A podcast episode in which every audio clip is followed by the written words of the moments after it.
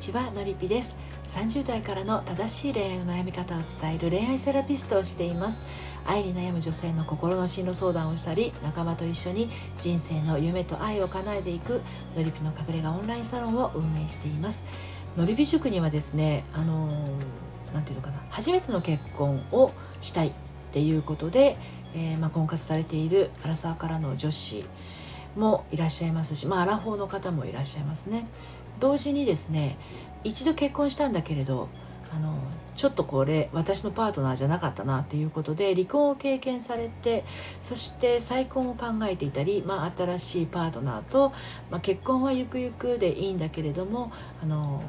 今度こそ傷つかない心から温かい恋愛をしたいなって思ってる方といらっしゃるんですね。で、私自身もよんじゅっさいの時に離婚をして、えー、今の旦那さんははっさい年下の初婚の男性ですけれどもね、ごじゅうさんさいの時に再婚をしておりますが、あのそのね、子連れ再婚をしてるわけですよね、私もね。ですので今日のテーマはですね、子連れ再婚、彼に子供いつ会わせる、こちらのテーマでお届けをしていきたいと思います。で、こちらの内容につきましてはですね、えー、公式サイトの読むセラピー愛のトリセツの方でも、えー、子供にいつ彼を紹介したらいいということで綴っておりますので、ご興味のある方はですね、そちらの方もですね、お読みいただければと思います。概要欄の方にリンクを貼っておきますので、えー、ご覧になってみてください。はい、ということで、この子供にいつ彼を紹介したらいいか、彼を会わせたらいいかっていうのはね、結構迷うし、タイミング悩むと思うんですよね。まあ、出会うパターンによってはですね、お友達先行型というよりはお付き合い先行型っていうのもあると思うんです。私はどちらかというと友達先行型だったので、あの付き合う付き合わないの以前にもうすでにあの彼にっていうか今の旦那さんにね、子供たち会っていましたので、そういうパターンいろいろだと思うんですね。これがまあマッチングアプリだったりとか、あの結婚相談所で、まあ、前提として結婚お付き合いが先にあって、そしてその後あの子供に会わせるっていうパターンの方がもしかすると多いかも分かりませんね。はい、なのでまあいろんなケースがあると思うんですけれど、ちょうどいいタイミングってね、やっぱりカップルごと状況ごとによって異なります。はい、でもね、子供にいつ彼を紹介したらいいかどうかっていうのはね、こういうタイミングっていうのはあるんですよ。うん、それはね、あの彼と自分っていうお互いのことのタイミングっていうよりかは、子供とあなたの関係が重要だったりします。はい、そっちの方が大事だったりするんですね。で、今日はあのどんな順番でお話をしていくかっていうと、親子の信頼関係が大事なわけっていうことについてと、親子関係が悪化するパターン、それから彼は取り替えることができてもということについてね、あのちょっとなかなか衝撃的なあのフレーズが入ってたかと思うんですけど、これ、これについてね、お話をしていこうと思います。まず親子の信頼関係が大事なわけということについてなんですけれども、あの彼にいつ子供を会わせようかっていうよりも、子供にいつ彼を会わせようかっていう感覚を持つシングルマザーの方、これニュアンスがちょっと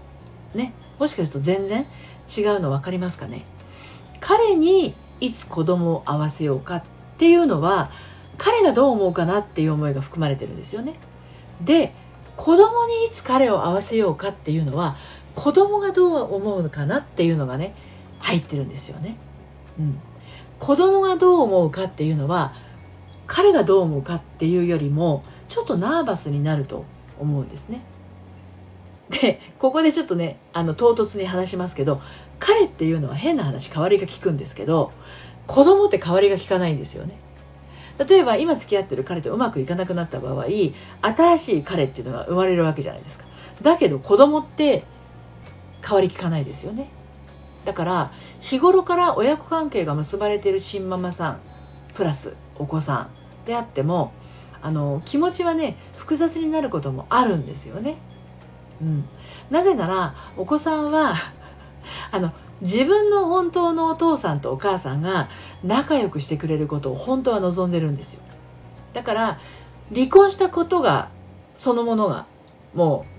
うもはやショックですしね、今更ですけど、今更ですけどそれがショックなんですよ、子供にとってはね。その後お母さんに子供ができたり旦那さんができたりすることってあのあんまり手放しで嬉しいってならなかったりもするんですよ、うん、根底にあるのが自分の本当のお父さんとお母さんが仲良くしていることを望んでいるからね。まあ離婚した事情によってはね、元旦那さん、つまり子供のお父さんねが ディーブイ だったり酒乱だったり子供にも危害がねあの及ぼされるような状況だったら、子供側がね本当のお父さんとはもう二度と会いたくないとか接触したくないって思うこともあるでしょうけど、それでもやっぱり自分子供にとってはね、自分にとって半分はその父親からなる現実を抱えている子供としては、母親ほどあなたほど元旦那さん、つまり子供のお父さんを否定できないんですよね。もうこれはあの自分の中にあるものなのでね。だって自分の父親を否定するっていうのは半分自分を否定するようなもんでしょ、ね、だからあのここまで自分の父親をね子供自身があの憎んでないことって多いですからね。そうなると母親の恋人とか母親の夫っていう人はこの自分のささやかな夢、本当のお父さんとお母さんがまた仲良くら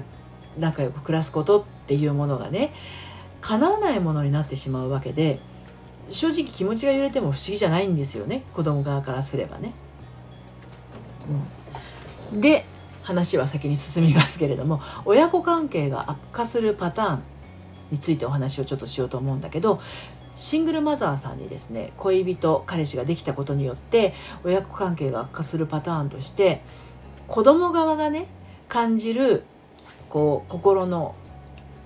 動き心情をいかに汲み取れて子供と言葉のコミュニケーションが取れているかというところが結構判断材料になるんじゃないかなって私は思うんですよね。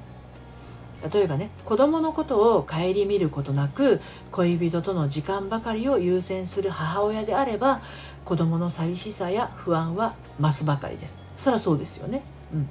あと子供の言っていることを聞くことなく全部母親の思うように進めていかれたら、子供の反発はとどまるところを知りません。そりゃそうですよね。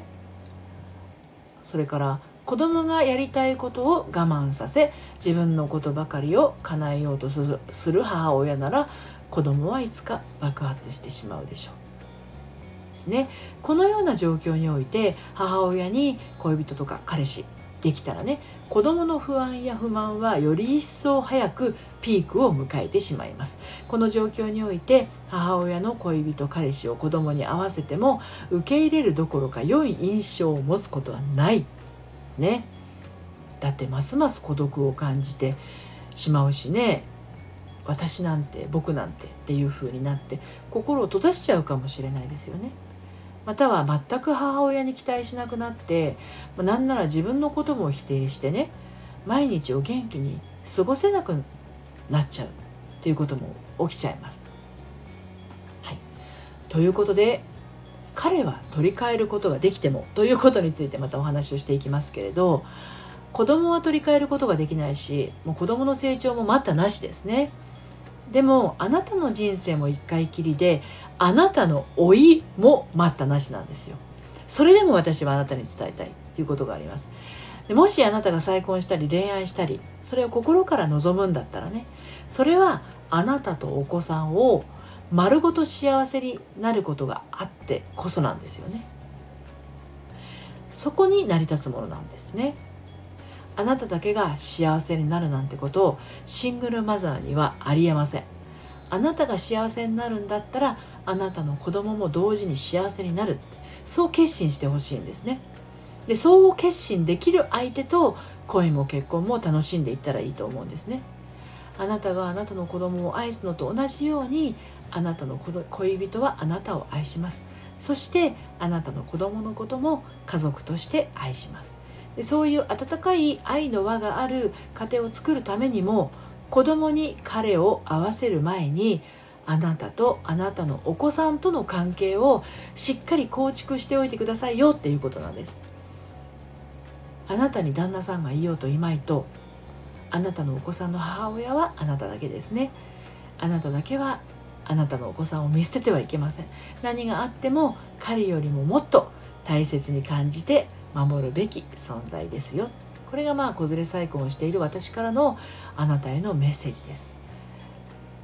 彼に子供をいつ会わせるか、ね、子供にいつ彼を会わせるか、